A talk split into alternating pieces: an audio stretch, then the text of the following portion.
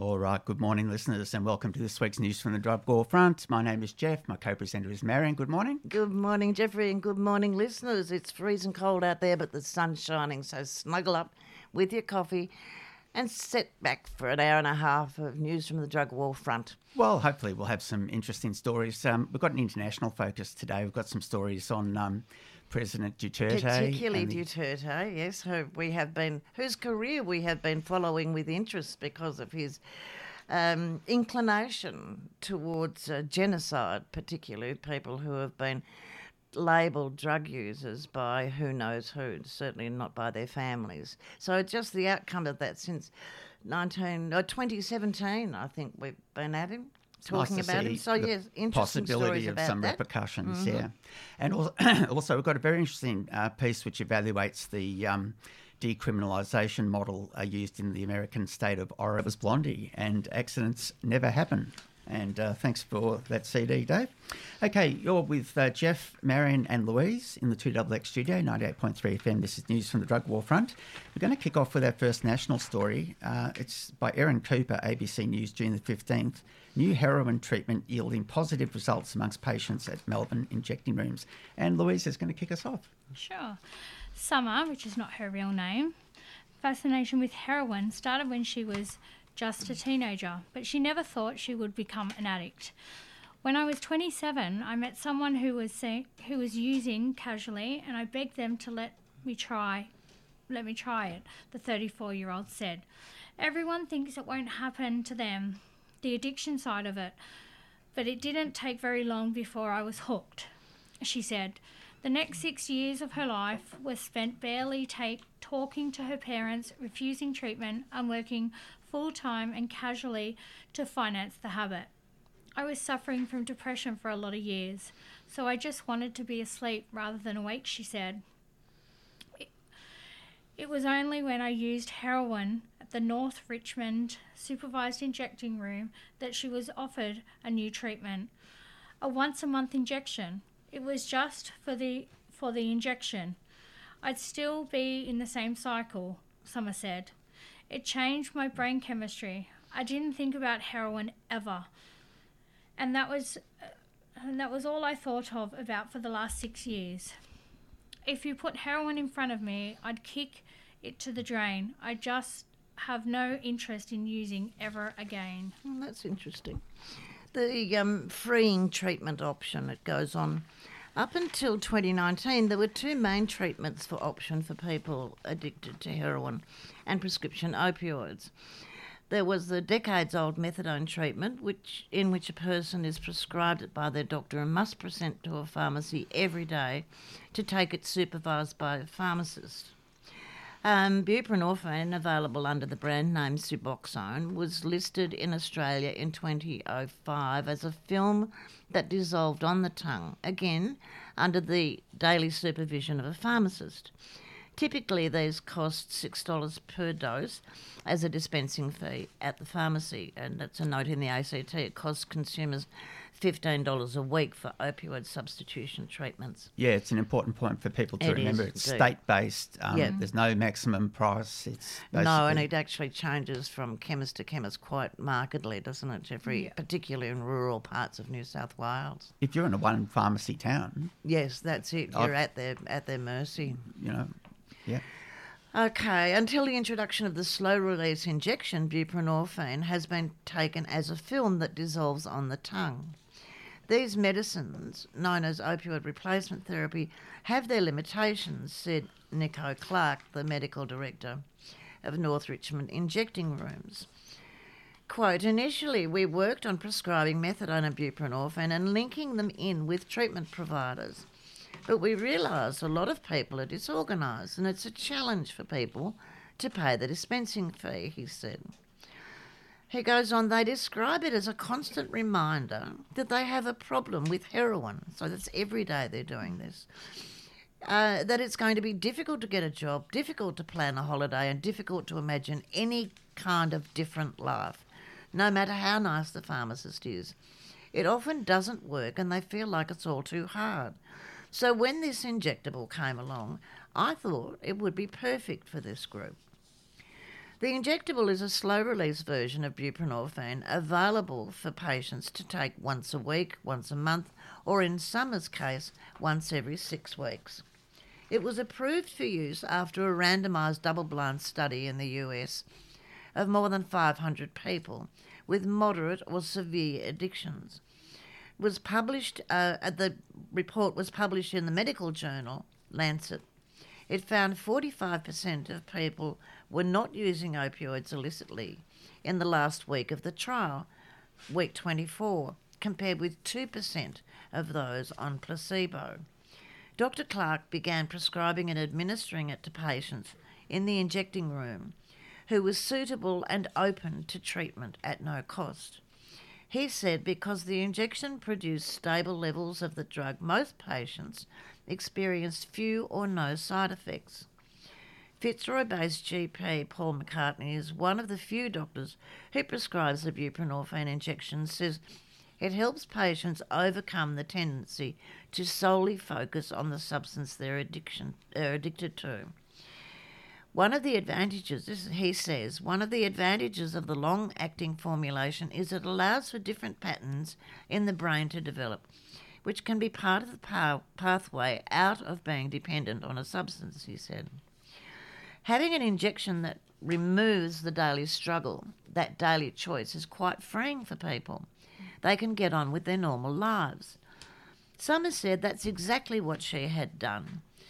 Um, a quote I've leased a beautiful apartment in South Bank on the 21st story. I've made handmade all timber furniture for the apartment, she said. I never thought I'd make anything again, but I've made a dining table, a TV unit, a coffee table. It's completely given my life, life back.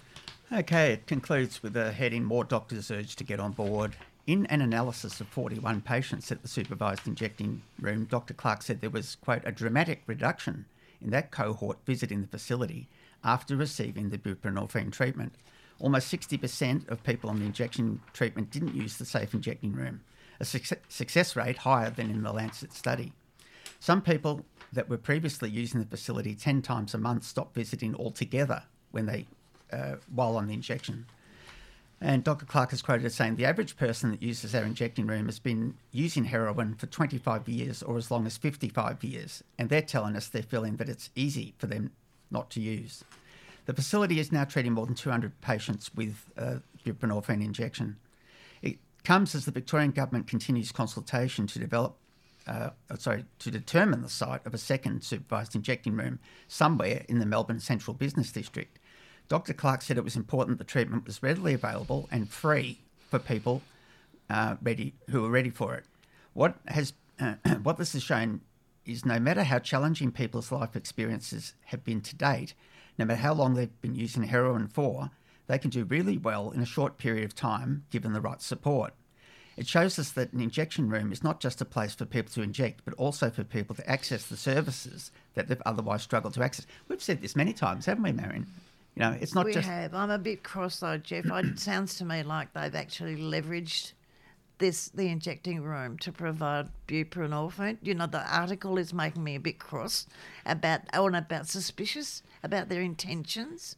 Uh, but we have talked about the, you know, the use of injecting rooms for referral purposes, yeah. and and the, that in fact was one of the great things about the Sydney. Not only did they stop people from dying, put them in, t- but it put them in touch with services of every kind, referred them to for treatment whenever they needed it, for detox if that was what they wanted, but they actually went with what people wanted, and that was the fundamental premise of the safe injecting room was they were giving people what they needed at the time.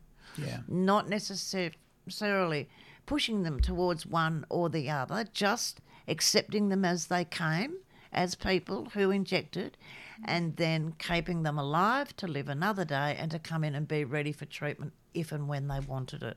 Exactly. But it, not pushing them towards it. And this article is giving me a bit of a cold feeling in my tummy about pushing them towards treatment, yeah? I think that's been a general feeling for a lot of people when you look at the history of the introduction of buprenorphine. Remember, it started as Subutex, which yes. was just plain buprenorphine in tablet form. Yep. And then pretty much without any consultation, it got changed to Suboxone. They added naloxone to it. Yeah. Then it became a film. Yeah. And then more recently, the injectable forms of So, well, instead of increasing the availability of treatment types, they're actually moving people to a more manageable and less frequently dosing kind of inje- uh, kind of treatment for opioid dependence. Um, and it just sounds a little bit cagey, doesn't it? so Sounds long as it's wrong. offered as an extra Option. option. not without- just reduced to the only one Only that's option. available because it's useful. Yeah. it's cheaper to provide. You don't need that many people to provide the services yet.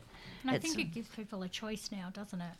And especially people who are in remote or rural areas. I can see it'd be a choice that would be very positive. Yeah. Um, Absolutely. Only to have to go in. especially if that's what They their want. intention is. Yeah. the whole point is about going with what people want, what their intention is. If it's about using safely, that's one thing. If it's about reducing your consumption, in fact, mm-hmm. not using at all, then surely it's a great thing. But as it being the only treatment available, that becomes a problem. Absolutely. The more choice, the The better. better. Yeah. Yep. Okay, Dr. McCartney said the one thing standing in the way of getting the buprenorphine injection to more people was doctors themselves. He's quoted as saying it's probably around 5% of GPs in Victoria at the most who are prescribing for people who are opioid dependent, and that's a limiting factor. There's a perception that dealing with this patient group is particularly difficult and they'll be disruptive to waiting rooms and doctors' surgeries. That's not been my experience. I find that when you provide people with appropriate treatments in a non judgmental way, they're actually very happy and very grateful.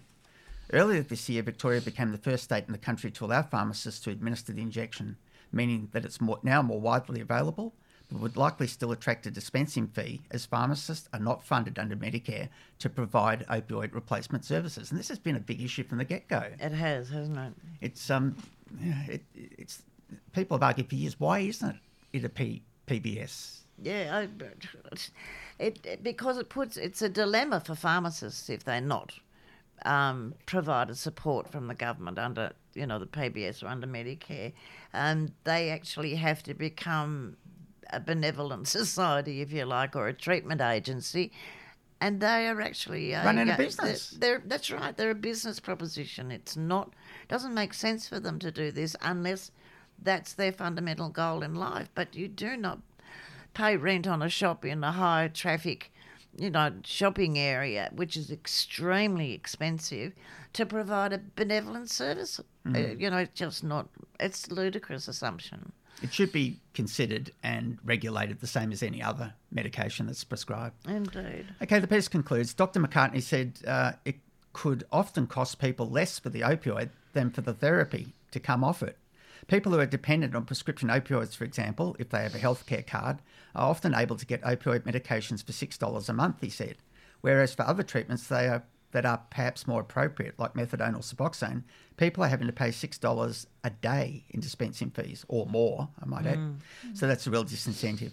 Summer said she wanted more people with addictions to know about the injectable treatment so they could get help. Quote, for an addict, you'll always find a way to use, and with these other treatments, there are ways around them, but not the injection, she said. I'm addicted to saving money now, and that's as far as my addictions go. Yeah, I sort of share your, your uneasiness with some of the tone of um, the way that story is presented. Yeah, the story uh, just seems to be dr- dr- pushing people towards, and the people in the safe injecting room. I wonder if they are being, you know, steered gently but firmly towards opioid treatment, yeah, replacement treatments, and in particular, the buprenorphine injection. Anyway, It should be an across the board. Yes, Um, it should be an option, and maybe that was one of the reasons why they're looking for one for a location in the CBD as well, because the intention of the lo- of the Richmond-based um, safe injecting room was actually becoming steering towards people. To, sorry, steering people towards treatment, well, towards the buprenorphine injections. So yeah, it's an interesting, interesting debate that needs to be had. But certainly, it's nothing wrong having that treatment available, as long as it is still one of many, not the only one. I couldn't agree more, Marion. I think choice, as in anything in life, is what you want. fun- well, it's fundamental. You have a look at what we are doing with every kind um, of disability or illness or it's about you know how do we look after ourselves? How do we look after our community members? How do we make sure that people will come and be counted and be part be part of be a citizen be of of our community? Whether it's the Canberra community or the injecting community doesn't matter but we make sure that we try to Canberra recruits people to contact in order to make sure that they stay alive and stay well until they stop using or settle down or keep using but stay in contact. It doesn't matter as long as they are in contact with some service providers, they're not lost to the system. And their lives are not lost. Their lives Yeah. are not lost. Well, yeah, absolutely. We stay in touch with them and, and they're not lost to us either as friends or as, you know, um, yeah, just as people that we love. And year in, year out, when the names are read at the At the Remembrance overdose, yeah, ceremony, the remembrance ceremony. There are always more people that we have lost, have been lost to the system because they have been dealt with.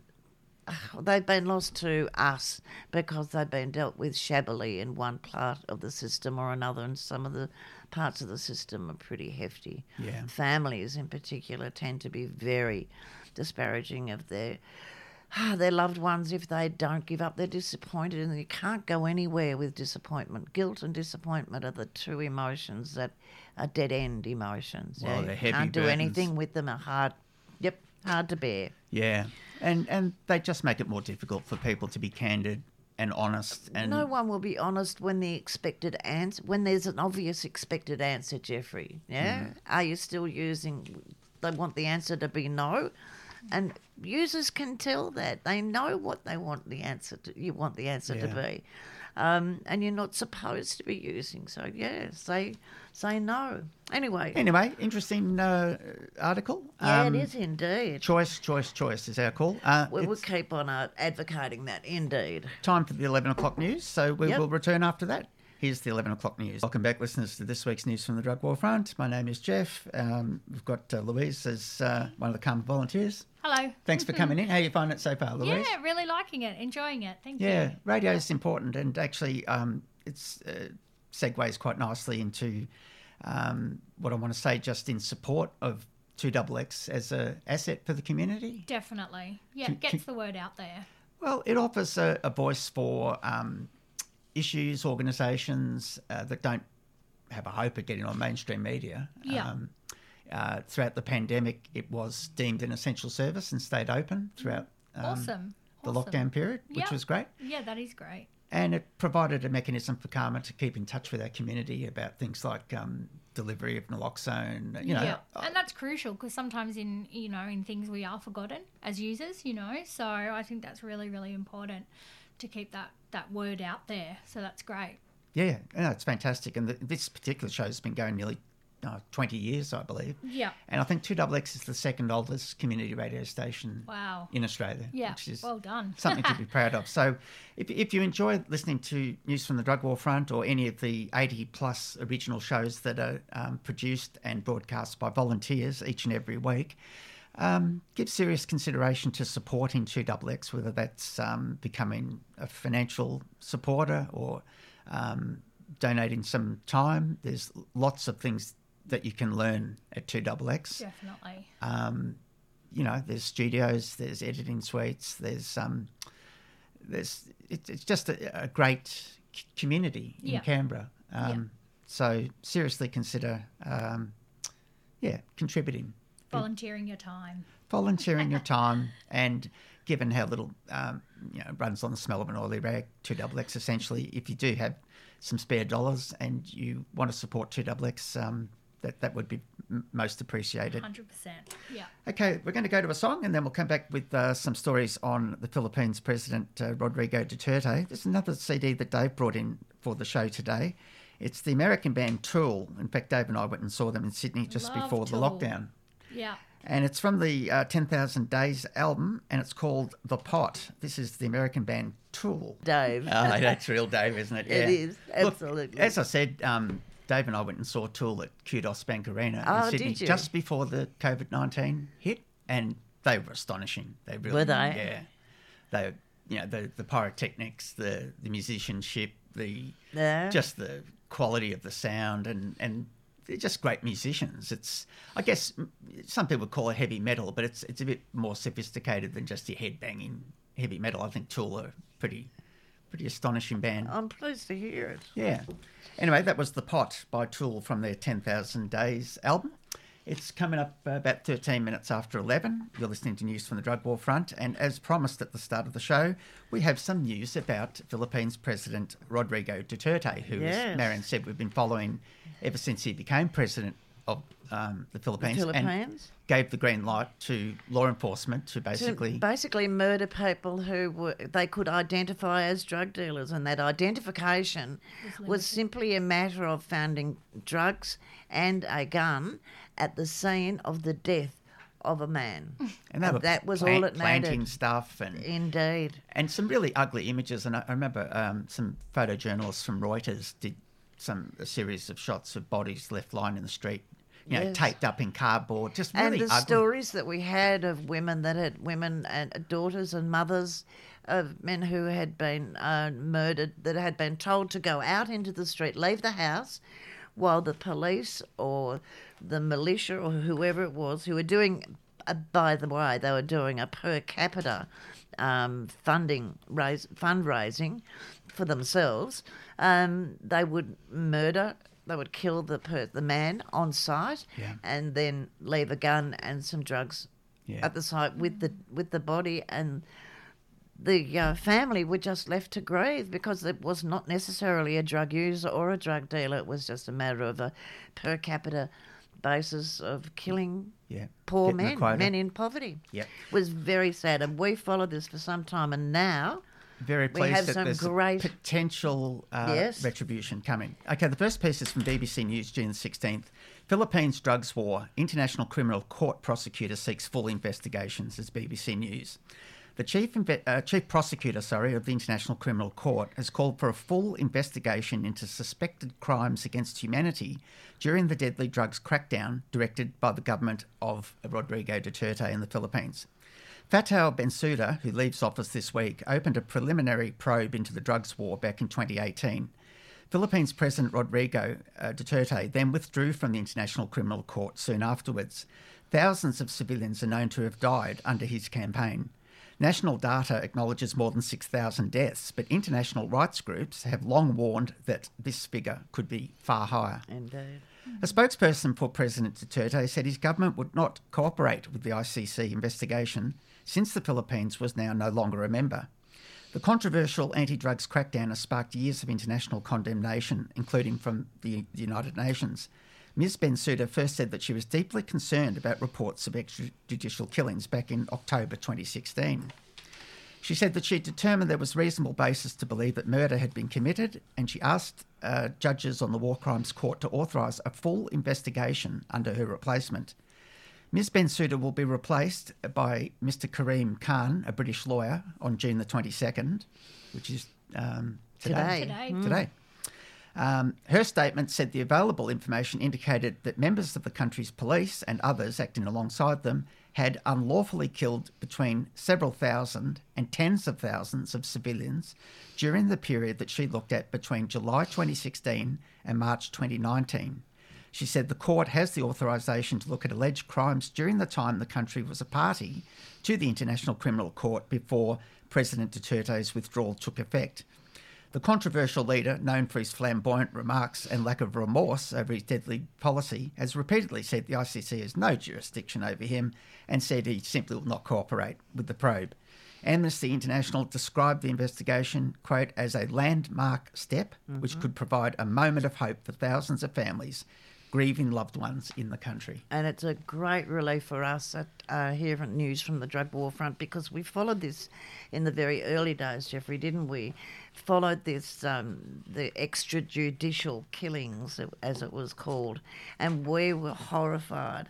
Um, at what was being provided. And in fact, we saw the, the Philippines um, news stop providing information on deaths of so called drug dealers. That was how they had to be entitled. Um, they had to be called drug dealers because that was the uh, that was the provision under which they could be murdered, and we, there were families that were just left in in desperation. They had no breadwinner, they had no father, they had no brother. It was very sad, and we thought nothing would ever happen as long as Duterte was in government. But with Amnesty International, the families of the victims, and the International Criminal Court now on board, it looks like maybe something will happen. We've got an art- another article on that called Justice Never Sleeps. Families of Philippine war- drug war victims welcome ICC probe. This is by Neil Morales and Karen Lema from Reuters, June the 16th. Philippine President Rodrigo Duterte will not cooperate with the investigation into the country's bloody war on drugs planned by the International Criminal Court, or ICC. His spokesperson said, while families of the victims cheered the move. Normita Lopez, whose son was a victim of the anti drugs campaign, said she could not contain her happiness when she heard about learned about the ICC prosecutor's request to open a full investigation into the killings.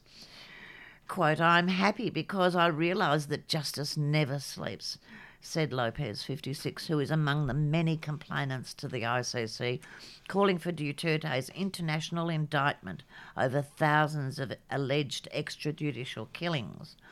God is not sleeping, he always finds a way, she said.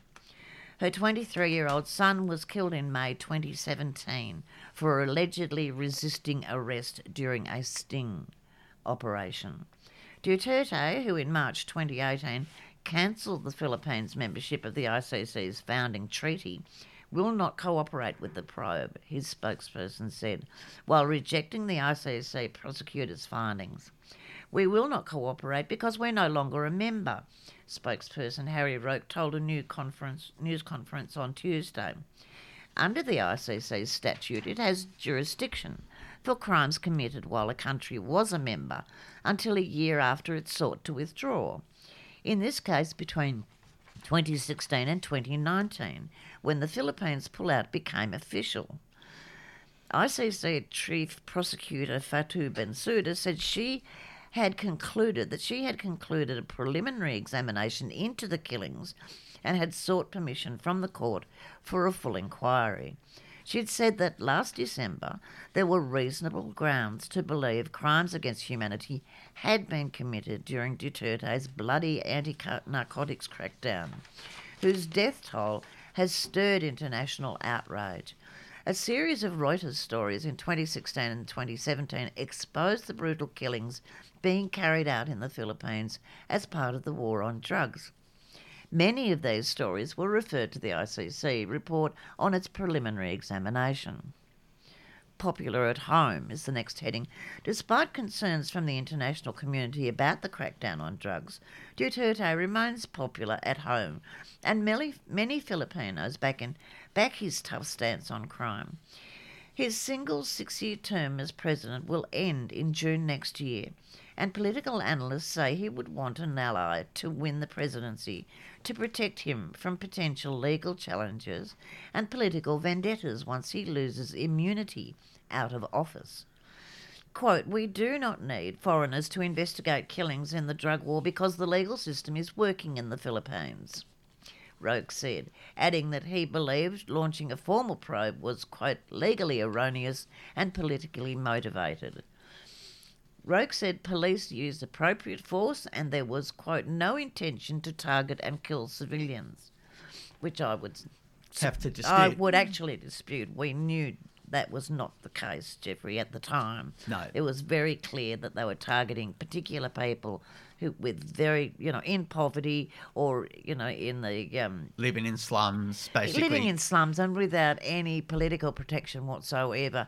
And his behaviour was very much uh, akin to the way uh, Donald Trump was behaving, which was, I'm untouchable. I'm the president, I'm untouchable. And he worked still on that premise and still is trying to take that line. Anyway, the article finish. This article finishes. Oh, hang on. There's a bit more. A government anti-drugs agency said in a statement that cases filed against erring officers were being dealt with and denied there were quote policies that permit, tolerate, and condone killings and other human rights violations. End quote. But Randy De Los Santos, uncle of a high school student, Kian De Los Santos, or Kian De Los Santos, who was killed by police officers in 20, August 2017, said he refused to believe government claims that the victims had fought back. He said he hoped reports on his nephew's death, which form part of the ICC report, will pave the way for other families of drug war victims to secure justice. He's quoted as saying, I welcome the ICC prosecutors' move. There are many who died in the drugs war. I feel the pain of other families, De Los Santos Imagine told reporters. the relief that at least there's the possibility of something happening. They And- thought nothing was going to happen at home. Jeffrey, it was just, they were devastated and they were at a loss as to what to do when it was the police who were doing the murdering. They were the one. I mean, who can you talk to if the police are the people committing the crimes? Yeah. It's a, an absolute dilemma for. And I, you know, we were saying it was just so wrong at the time and didn't think that anything was going to happen either. But not so. So good Um, for Amnesty International, good for uh, the ICC, well done, everyone. and good for the uh, good for the publication of Yeah. the news about it. Um, just a, a bit more recent information from the Philippine Daily Inquirer. I wanted to get something from a Philippines uh, media outlet. Uh, ICC ta- case against Duterte may take three months in a pre-trial body. Although the former chief prosecutor of the International Criminal Court has found grounds to prosecute crimes against humanity in President Duterte's war against drugs, the first step of the process will likely take at least three months.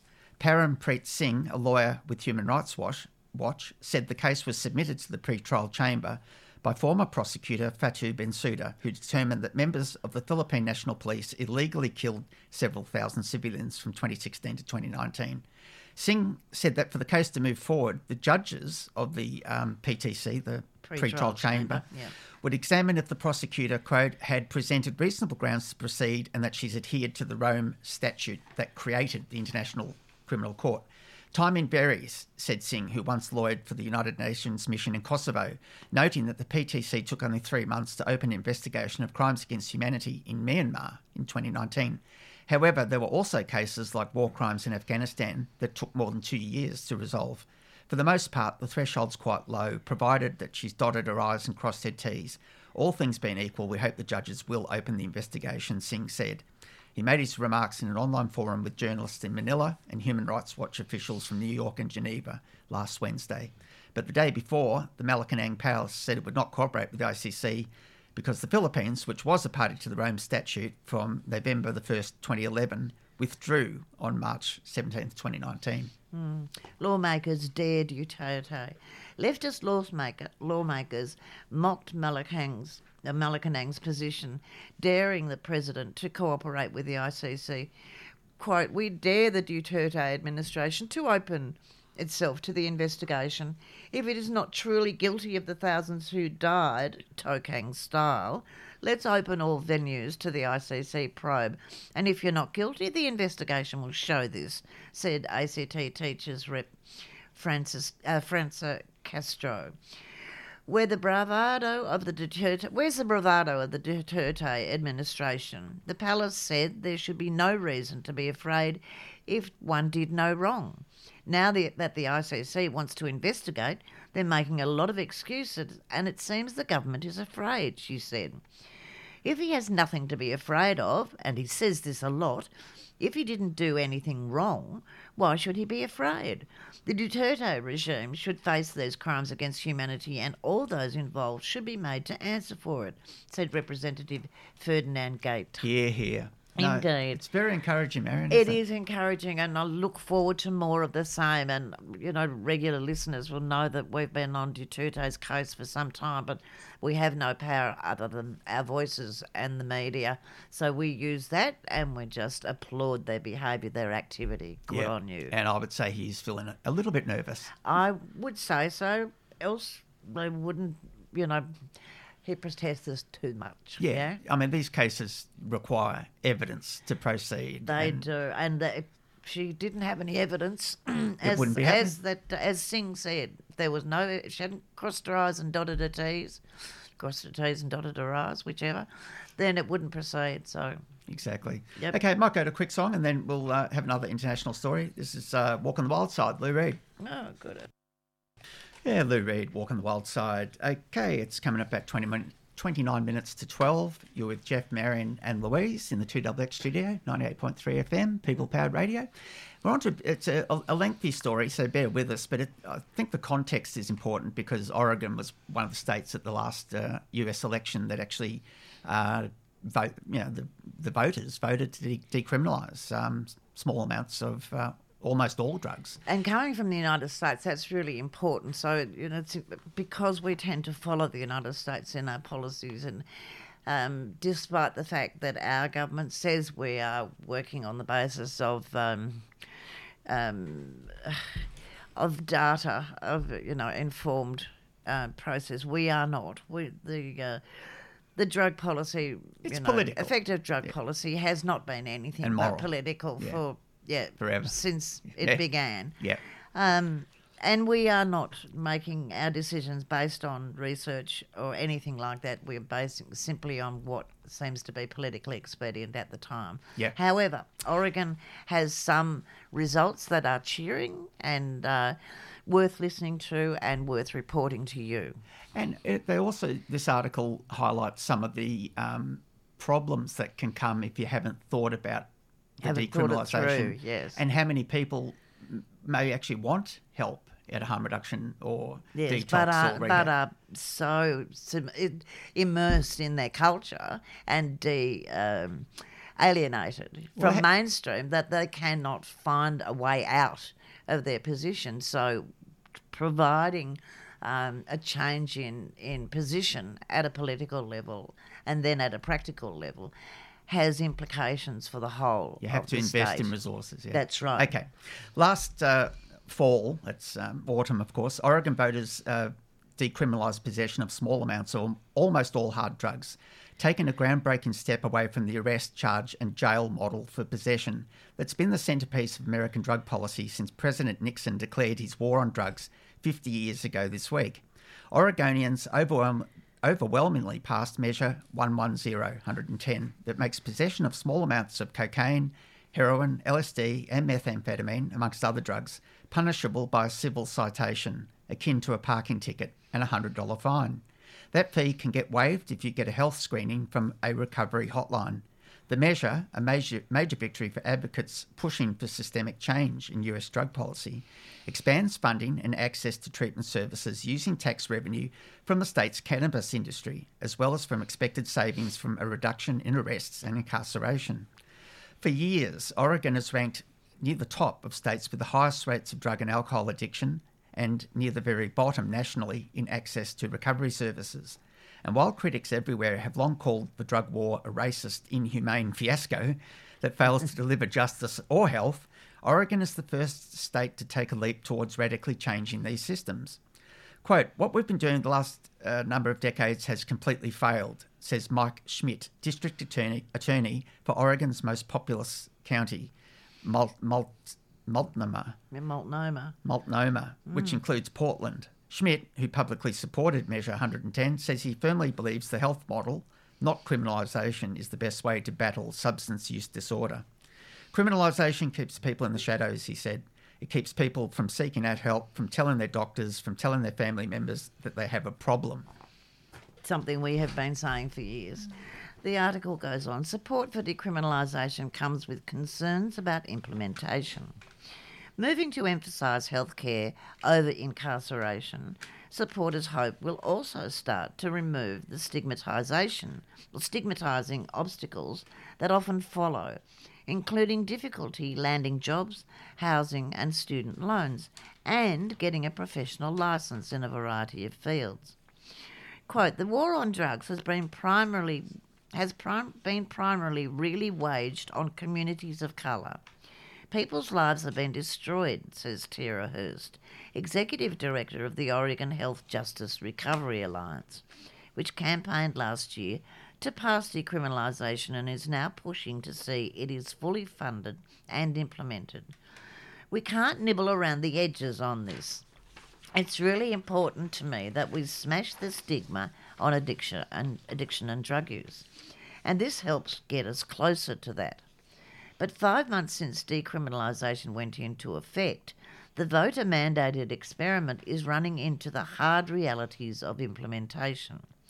Realising the measure's promise has sharply divided the recovery community, alienated some of some in law enforcement, and left big questions about whether the legislature will fully fund the measure's promised expansion of care.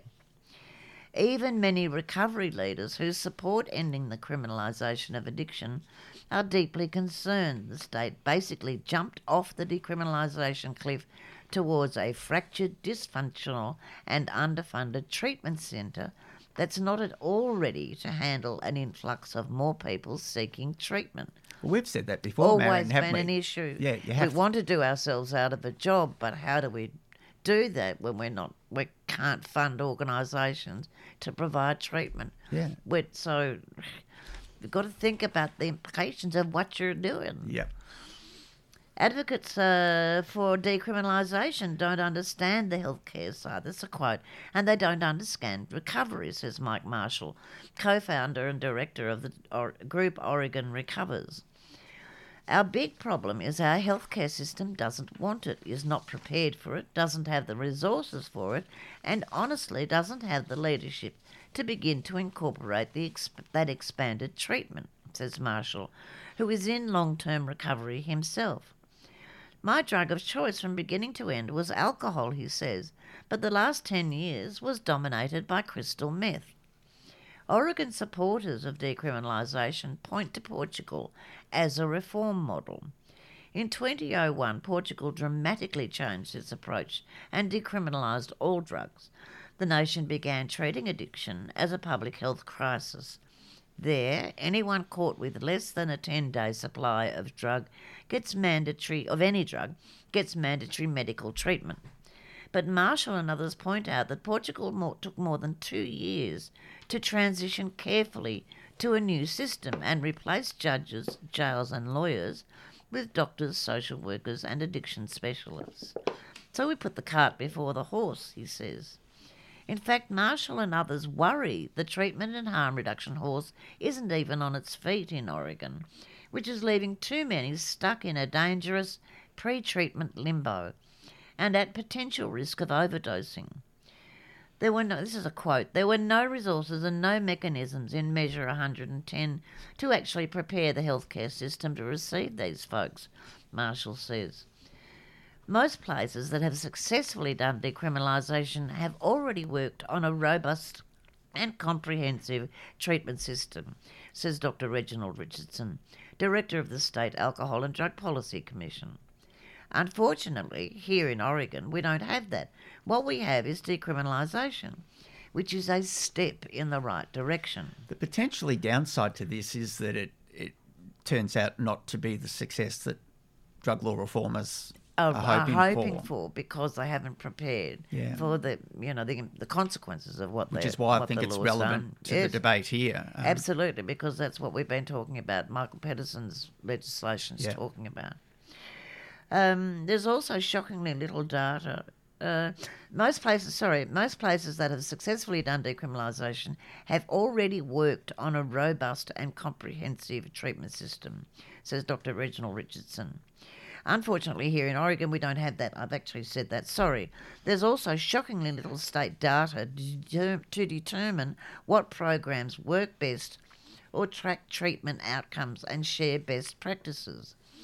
There's also no agreed upon set of metrics or benchmarks to judge treatment efficacy, both in Oregon and nationally and internationally, I might add. Uh, successive treatment is a uh, contradiction sometimes in terms, I'm afraid. and the other thing, Marion, and we've had stories on this, when it's um, for profit Yes. um, it's a worry in itself because then you get the same thing as jailing for profit. Yes, you get people who are, you get a system that mandates jailing or treatment as the optimal out as the end of the road. Basically, that's all you're doing is sending people to treatment. Yeah. You're not looking at what's happening after that because there is a beginning and an end to treatment as such. And the pandemic's uh, shockingly little data to determine what programs work best or track treatment outcomes and share best practices. Uh, practices. And the pandemic struck, that's the point, and decimated a treatment centre uh, system that was already struck. All right, that was Donovan and Catch the Wind. It's and a beautiful song, isn't it? it is a beautiful song. He was a he was a great performer.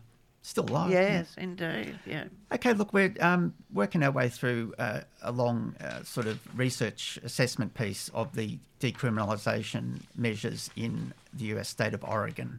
Anyway, um, we'll continue on. Citations and fines have replaced criminal charges. Today, anyone across Oregon caught by police with small amounts of hard drugs is issued a civil citation, which is like a traffic ticket, not a criminal charge. So if you're found holding, among other drugs, two, up to two grams of methamphetamine or cocaine, 40 hits of LSD or oxycodone, up to a gram of heroin, you get a citation and a $100 fine. That fine goes away if you agree to get a health screening through an addiction recovery hotline, an assessment that might lead to counselling or treatment. Measure 110 did allocate millions in new treatment funding, money funneled from the state's marijuana tax, along with expected savings from reductions in arrests and incarceration. But Marshall and others are alarmed that it did not require those funds to be spent in a strategic way to expand capacity for a system that has too few detox beds, not enough residential or outpatient treatment and recovery chairs, not enough sober housing, and too few harm reduction programs. These are all services that will be desperately needed, Marshall says, as more people get pushed out of the criminal justice system and into the health system. Mm. Quote, many times the only way to get access to recovery services is by being arrested or interacting with the criminal justice system. That's right. Measure 110 took away that pathway.